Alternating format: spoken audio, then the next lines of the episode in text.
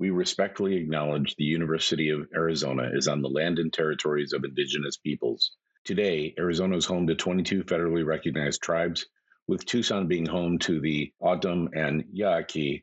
Committed to diversity and inclusion, the university strives to build sustainable relationships with sovereign Native nations and indigenous communities through education offerings, partnerships, and community service.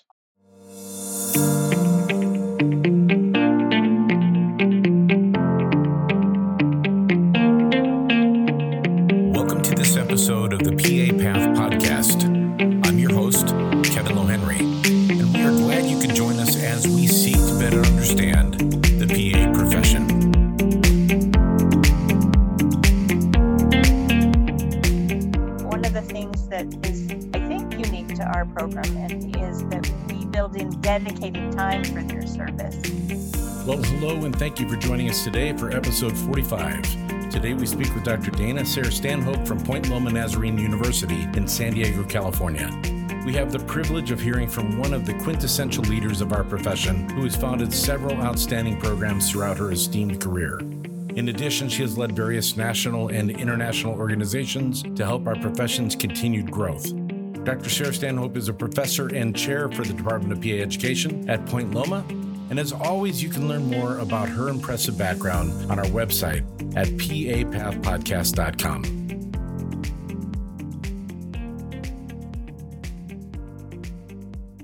Well, Dana, thank you so much for joining us today. We're excited to hear about your background and your history. You've dedicated so much of your life to this profession, and I'm just thrilled that you had time to join us. Before we talk about Point Loma, let's talk about your path to becoming a PA. What led you to, to start at the child health program in Colorado so many years ago? Yeah. Given that this we're talking about the 80s, my path was a little different than even some of my students who were born subsequent to my education. I was married, had two children when I finally had the chance to work towards completion of my bachelor's degree. And I was absolutely dead set on med school. That was it. I'm starting to read about this new thing called PA. Nurse practitioners were just starting to bubble up. I wasn't interested. And part of the reason I wasn't interested is I my undergraduate major was anatomy and I I knew that surgery was where I wanted to be. My career counselor, guidance counselor sort of said, "Well, you know, the problem is you're 27. No med school in the country will accept a woman with two children at the age of 27. He did say I could get you into school in Hungary, which was an interesting option. Um, and so I had to rethink what I wanted to do. And I know as your younger listeners, viewers hear that they'll be sort of surprised, but age discrimination, gender discrimination was still um, part of the background that we all dealt with. Sure. So I was very lucky. One of my classmates said to me, Well, you know, there's this program. I was in Fort Collins, which is north of Denver. Um, there's this program down there in Denver that you might be interested in. And part of me went, No. But reality was I looked at it pretty carefully and thought, you know, that that may be the answer to what I want to do and how and and what I want to uh, uh, where I want to spend my life because its focus in those days was entirely pediatrics. It wasn't a generalist PA program. So I went down and interviewed with them. They were lovely. Um, and they said, um, you know, why do you want to be a child health associate? And I said, I don't. I really want to go to med school. So, I mean, the classic don't accept the person if they want to go to med school story. And yeah. I said, yeah. that's you know, this is my placeholder and I'll get to do that eventually. They must, if they look back at those things, they must laugh, laugh themselves crazy at it. But I went to the Child Health Associate program, amazing program, graduated with some particular skills that I felt like I could use. And that was in not just PEDS, but my um, background in anatomy did lend itself to surgery.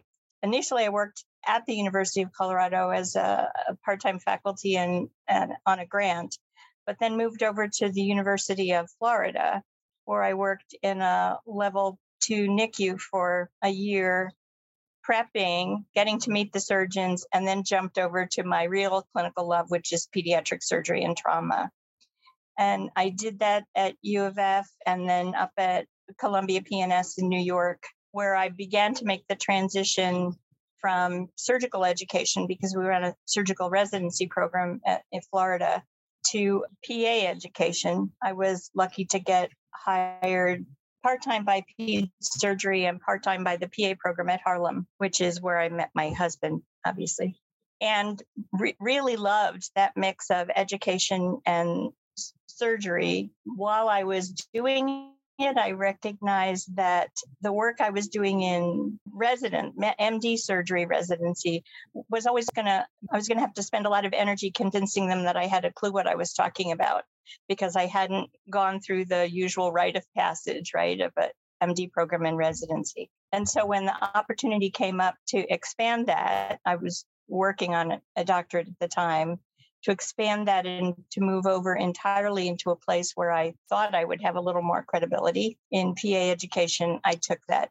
I took that opportunity. And so that was what 1993. So I've been a program director for oh my gosh, a long time. that's how I got that's how I got into education.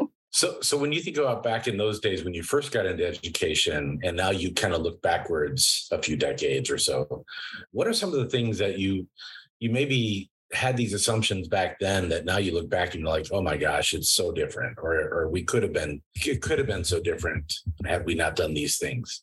Right. I think I think two things um, jump jump to mind. One is learning. For me, learning how people learn and getting a better grasp on that at a time when there were wonderful PA educators in the world. Carl, Carl Fasser was an enormous help to me. Reggie Carter, enormous help to me. So generous in in helping me lift up a program and with curriculum issues that I would have been absolutely clueless about. So that um, understanding of the structure of how we help people learn. I think we were just sort of beginning to get a grip on that in PA education because, to be perfectly honest, as I talked to the older guys, the truth was PA education was was enormously creative because you could fly by the seat of your pants, right?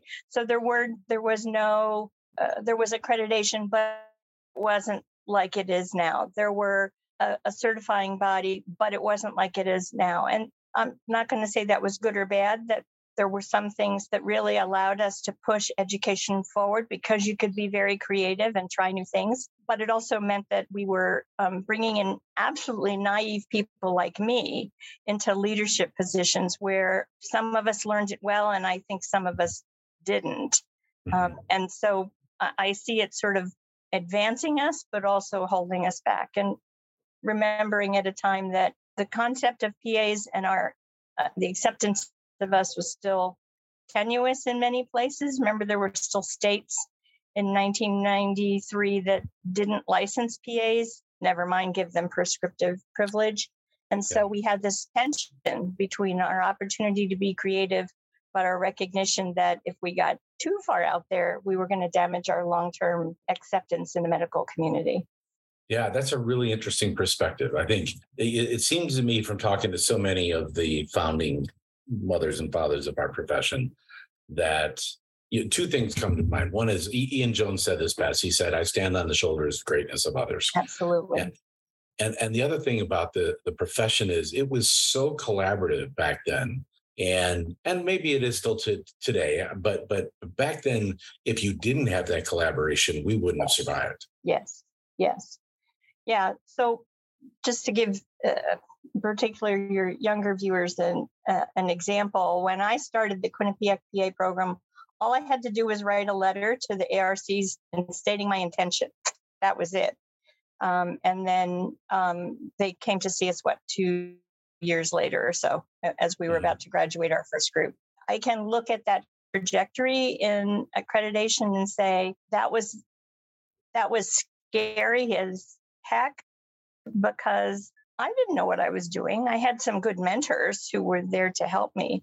But had it not been the generosity of particularly Carl and Reggie, who literally sent me boxes of their curriculum, and they didn't have to do that. Their institutions could have been very um, proprietary and said, "Nope, it's ours. Good luck." Yeah. Um, but yeah. they didn't, and it was that sort of sense of we're a small community, we got to hang together or we're going to, you know, hang separately. Um, was really, really critical in our in our advancement. So you started Quinnipiac University, which is a, a very infamous uh, school. I mean, they've done great things. They've been yeah. a top-ranked school for many, many years. Yep. Um, how long were you there before you started Samuel Merritt? Five years. Five, Five years. years. So we got our our we got through our accreditation process, and we're working on our second self study. I think when um, when I left. Okay. And and then Samuel Merritt, uh, we had Mike DeRosa on last season, and you know he spoke so highly of you and, and your leadership and mentorship for him that institution you you got that rolling uh, tell us a little bit about about kind of that process of starting a new program there yeah it was really different because um, well the state had an, had a process for you to um, stand up a graduate program in connecticut it really wasn't a it wasn't onerous um, i was surprised when california had uh, a, a sort of similar thing, but they clearly were pitching, we're expecting that your program was at the at best at the associate degree program level. And we started Quinnipiac was at the master's level, Samuel Merritt was at the master's level. And so having those conversations with the state is I can answer this, but it's not going to make sense if I tell you what we're doing relative to what your regs are. So that yeah. was that was a real I think it was a learning curve for them. At that time, none of the other California programs were um, operating at that level. And I think it helped them, maybe help them think a little differently about PA programs and um, how they how they could approach um, the regulation supporting PA practice. I'm not going to suggest that we were profound in that, but I think it, it at least got them thinking a little differently. Neither of those programs were at academic medical centers, and that's where I'd spent my life before that. So that was a real learning challenge for me to help help the the small universities understand what it took and the resources that it was going to take to build a, a program with the sort of underpinnings that it needed to be successful. Samuel Merritt was a different challenge because it had historically been a hospital based nursing program and had grown into a university as a result of that strong nursing background. Having a PA program was a huge cultural shift for them that was uh, trying at times. It really challenged their thinking about who nursing was and their NP program was, and then who these darn PAs were and what were they doing in their school. But it was sure. But it was sure. illuminating to look at the way the two universities approached it. Yeah. And and then was it after Samuel Merritt that you went to St. Louis University? Yes. Boy, you've got this down well. So California was a chance for me to come home, uh, and I was re- really grateful for that. Samuel Merritt went through some changes in its senior leadership that were very uncomfortable for me, and the mm-hmm. culture was changing in a way that was very uncomfortable. So when um, St. Louis University, and I'd worked closely with Laura Stetzer, who'd been there forever, said, Would you come look at our program? We need a department chair. It did mean obviously picking up and moving the family, which we would rather not have done. But what the university offered in terms of, again, being in an academic medical center and my long term programs for the direction I wanted, um, any program I was directing to go, it made sense that's when you and I, I think, first met because I was hmm. kind of coming up in the whatever it was the Midwest Consortium for PAEA That's or right. APAP at the time, That's and right. you were at St. Louis and I was at Midwestern with Meredith Davison. So that's right. Um, yeah, that's right. yeah, that's great.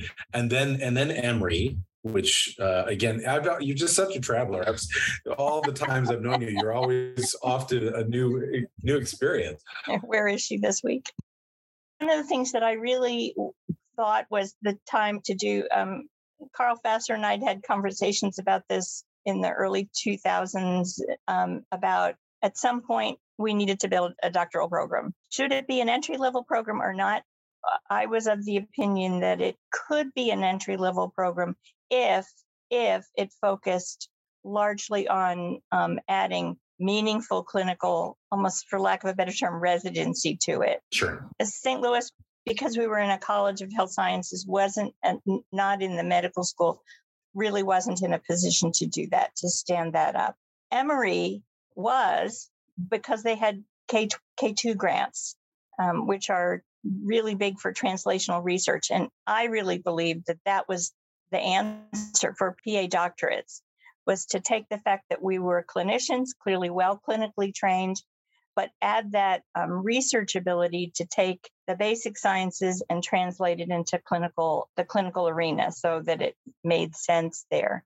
There'd been an enormous push for physicians to be trained as K as through the K2 system, which I think made sense. But I saw it as a real lost opportunity for for PA programs to move into a meaningful doctorate that had um, relevance. People in the in the science world would understand what the what the folks had done. And so after I left the program director position, I was what there for 10 years. So the last two years I was there, I was working on developing a a K2 doctoral program for PAs. Those grants are really hard to come by. And for some, a lot of reasons, I could understand Emory's reluctance to take funding away from a tried and true method and put it towards um, a PA model, which I still to this day regret. But I could understand their their thinking. Sure. It it wasn't foreign. And then I had the chance to come home again. So here I am yeah. in San Diego. So all right, so let's talk about Point Loma then. Uh, so you came to Point Loma, you started the school there. Give us your give us your background story on the school and what you what your vision has been for the school and where you're at now. So uh, way back when I was president of PAEA, I wrote um, in one of the newsletter thingies an article called "I Don't Want to Work That Hard." After I had a student come in to me, there was a physician that we'd had a long time relationship with really wanted a PA. Had a very busy practice. He really needed a PA. And she was just such a good student. I suggested she go, she wanted to stay there uh, in the town that he was in. I suggested she go work with him. And she came back after a, maybe a rotation. I don't remember how long she was there, but she came back and said, Oh, he's really got a busy practice. It's really exciting. I don't want to work that hard. So I'm not going to take his job.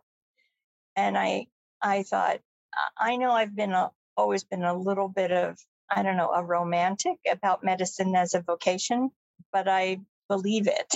you know, I, I, that may be unpopular with some folks, but that's still something I believe in my heart of hearts that it's, yeah, it's like um, putting, putting on the veil. I mean, you, you don't, you don't leave when your shift is over. You leave when the work is done. You leave when the patient's cared for. And so a student saying that to me broke my heart.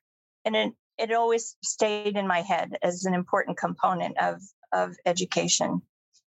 When PLNU first approached me, I'd worked in a faith based institution. St. Louis is a Jesuit university, but I hadn't been um, exposed to one that was so outward facing in its Christianity and built it, it it's um, an integral part of the of the work here. So I opened their webpage and the first thing that I saw was President Brower's statement about vocation. And I thought, oh, this this speaks to me in a way that almost anything else they could have said would have gone right over my head. Well, maybe. Mm-hmm. Um, mm-hmm. And when I came out and visited with them, it was so clear. They were talking about faith as a vocation, but they understood when I said medicine as a vocation. They could I don't want to say make that leap, that sounds pejorative, but that made sense to them. And the more I talked to them, the more I thought I have had the chance to, as an ARCPA site visitor, as a consultant, see small universities, and this is a small university, decide to build a PA program for a lot of reasons, some financial, some mission driven, but not really understand what they were getting into. And I, I know you've seen that, Kevin. It's so yeah. it's so sad and it's so common. It was very clear to me that this university had done its due diligence. They understood what it was going to take. They have never, never said no to me. They sort of said, well, we need to approach this a little differently. How can we change our policies or can you wiggle your policies a little? But they've never said no. And mm-hmm. that's that's been my experience at this university that that they do, that PLNU says it's going to do something, they do it. They say they're going to build something, they build it. They say they're going to give us the support we want or need, and they do it. And to me, that's been revelatory because it gives us, my team, I have an amazing team, the opportunity to build something new and different. And they haven't been frightened. They haven't looked over my shoulder. They've trusted that we, maybe to their detriment, I don't know, but they've, they've they've trusted that we have a clue what we're doing and that we're doing it reasonably well and that we're going to ask the same of our students that we ask of the faculty and that is that our mission is service and ideally our mission is to to underserved populations in San Diego County but as you know Southern California has huge HPSA areas. And yeah. so that's part of what we part of what we're designing and part of what the university is saying are you doing service? How are your students um, melding that with their studies? How do we make sure that there's good balance for them? I mean it's uh, i could wax rhapsodic about this school for a long time because they are just amazing. That's great. That is fantastic. So so the school started when? The program started in um, 2020 we had our accreditation site visit. Ouch.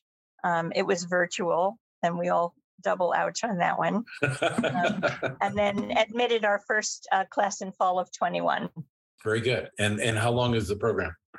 28 months. Pretty traditional in that regard. Four semesters of didactics and then three three semesters, a calendar year of clinicals. That's fantastic. Yeah. That's great. It is good. And as you look at the the students that you're recruiting, what what's kind of the advice you're giving applicants for your program to become a well positioned applicant? That's a good question. Um, I think the thing that we focus on is we measure not just your academic preparedness, but your um, history of contribution to your community, either through your church or just through community service. And so we uh, we tell people that that's as important to us as your academic preparedness, and we help use that, shall I say, as a sorter that sort of it, it rises in importance as we look at uh, as we look at someone's not just GPA, that's important, but their history of, of community service. And so we end up with a class that's, um, I almost have to tell them to back off a little bit on the service because they need to spend a little time with their textbooks. Yeah, um, yeah. And, but that's wonderful because they're they're doing that. One of the things that is, I think, unique to our program, and, and if I'm uh, wrong, I hope um, somebody will correct me, is that we build in dedicated time for their service. I know at um, Emory, we had a strong history of service with the migrant farm workers, and similarly at SLU. Here, we've taken the month of August, and all they're doing is service. We, we set them up with local uh, San Diego not for profit agencies that are serving uh, underserved populations, underserved those who are underserved because of their economic status and put them in there for um, for a month and then ask them to write a reflective paper. We also, one of our two um, electives in the clinical year must be service oriented. It must be with a population with whom you are less familiar, less comfortable. And the first obviously isn't designed to deliver medical care. They're not far enough along in their training, but the service elective in the clinical year is designed to provide medical care. So I think we That's wonderful. We've expected it up. We expected it at the front end, and now we're saying it's almost not voluntary. And if you approach this with, I'll say the right thing to get in the door and didn't really mean it, you're probably not going to be happy with us because we do expect it of you. Yeah, that that is so important, right? Because each program has its own DNA, yeah. and and if you're clear, which you are up front, you're saying exactly what you're looking for and what the experience will be.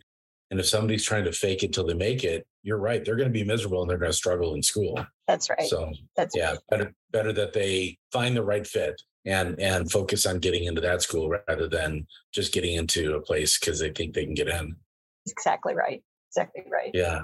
So is, I'm curious that that first month is that part of a, a course that it's a service service learning curriculum mm-hmm. yes component. We have a four semester didactic course called Medicine and Society and it's um, people who are familiar with the ARC standards. I would say it's a lot of the B ones, right? All of those little bits of component that don't really live in a logical course.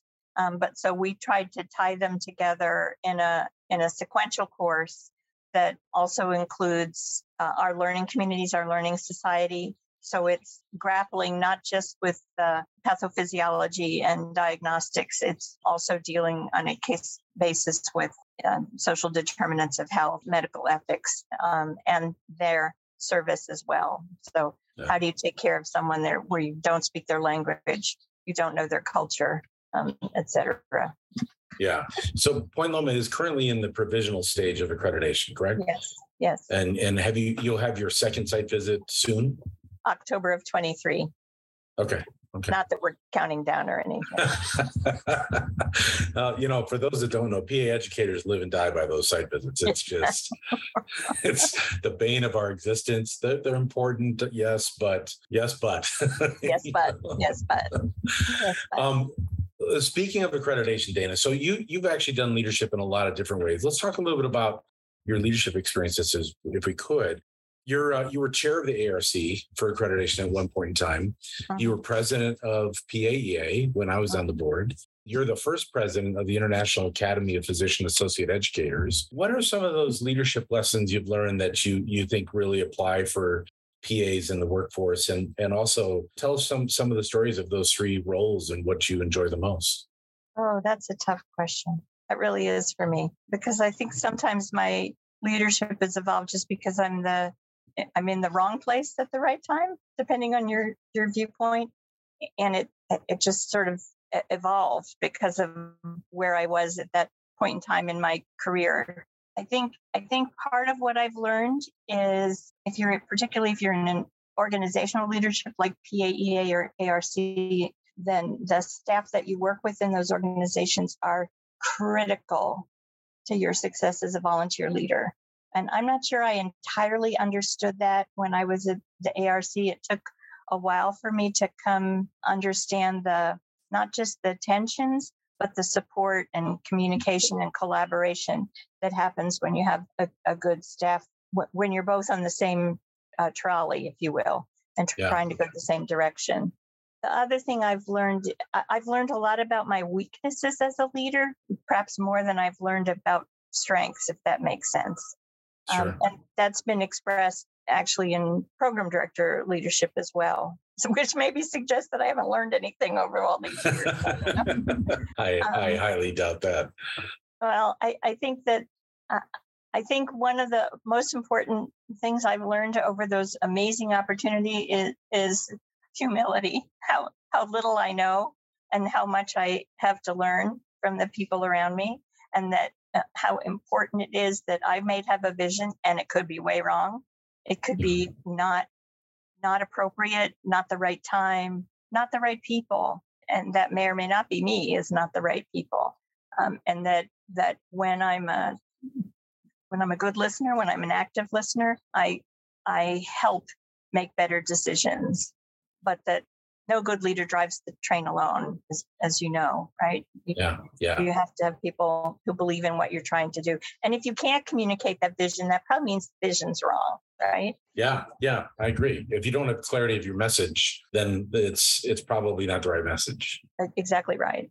Yeah. I, so I think, uh, you know, that's that in itself. Those are really good reflections, right? Insights into your own leadership strengths and weaknesses and growth. And, you know, humility, that's certainly, you know, it's tough. It's tough sometimes to be humble when you're in those roles because you've been kind of elected to be to rise to this occasion and, and you feel some pressure to uh, produce right exactly right yeah but but to your point it sounds like the one of the bigger lessons is that production is is a team effort always mm-hmm. and mm-hmm. you know sometimes you can be a cog in the wheel and sometimes you can be there just to help spur it along a little bit yeah yeah i was reminded of that um the folks here at plnu are so lovely and generous and supportive and and um, i get all kinds of plaudits from them with some regularity. We're so glad you're here. You're doing an awesome job.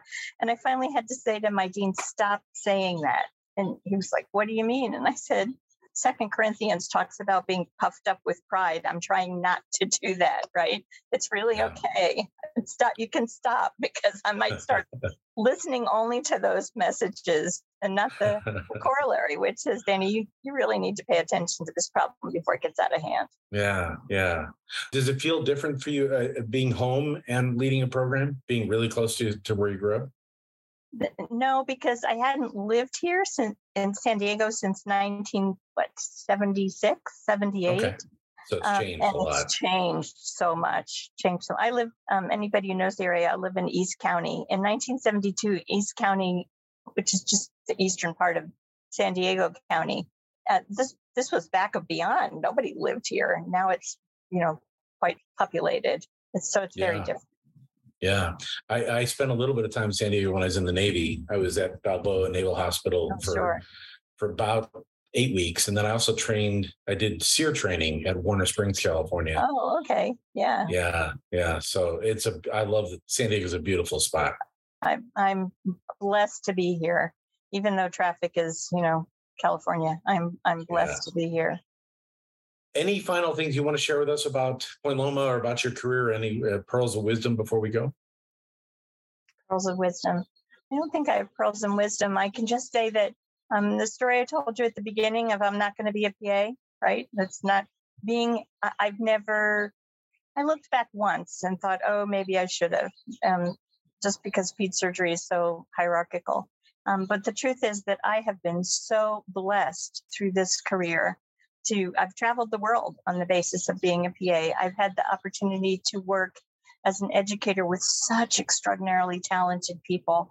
I've worked with 300 programs just blows me away and I haven't worked with that many in the great scheme of things, but still have had the chance to work side by side with some amazingly creative educators and without getting too flaky God knew what he was doing when I didn't go to med school more than I mm-hmm. did.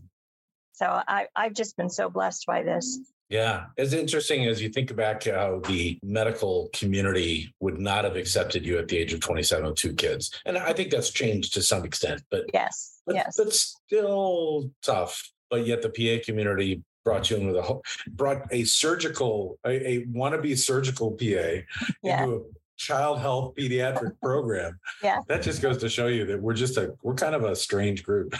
we are, and I'm really grateful for it. yeah. Their willingness to look past a really stupid message of I don't really want to be a PA, right? Yeah, we we didn't talk about Bill at all, but I have to just give a shout out to Bill.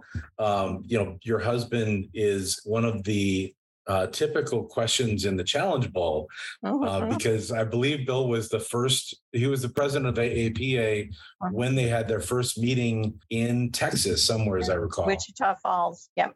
Okay. Okay. Yeah. Yeah. So, so that's been fun for the two of you to kind of ride this career in different ways uh, throughout the the last thirty years. Yeah, because he's a um, he's he's founded two PA programs as well over the course of his career, and so the the thing that uh, maybe that'll make um, young program directors um, happy to hear is that I come home from work and talk about X, Y, or Z, and he says, "I couldn't do what you do because the sort of regulations that either the ARC restrictions or state restrictions or whatever have made have made standing up a program and then getting people through a program very different than it was almost 50 years ago when PAEA was yeah. founded. Um, yeah. And and there are moments when I think, oh, this is a young person's game. I need to get out. But um, but he but he brings such a wealth of uh, uh, of experience and perspective that I am equally blessed when I can lay a problem in front of him and we can talk about what his experience tells him, what my experience tells me, and and it's um it's a, a blessing that not many people have. I think yeah, having your yeah. spouse understand what you do. I, I agree. I agree. That's really awesome. I, I, can't thank you enough for your leadership over the years. It's been such a privilege for me to serve alongside of you in some capacities. And I'm delighted that you're still in the game. And thank you thank for you. this podcast. Well, we want to thank our guest, Dr. Dana Sayre-Stanhope, for her insights into the PA program at Point Loma Nazarene University and for sharing her story about her time in our profession and all the contributions she has made to PA education. Tune in next week when we speak with Miss Laura Gerstner, the Associate Program Director at the Campbell University PA program in North Carolina. Laura talks to us about her career in orthopedics, her career as a PA educator, and her work at the national level as a member of the PAEA Clinical Coordinators Workshop and also the PAEA Leadership Mission Advancement Commission.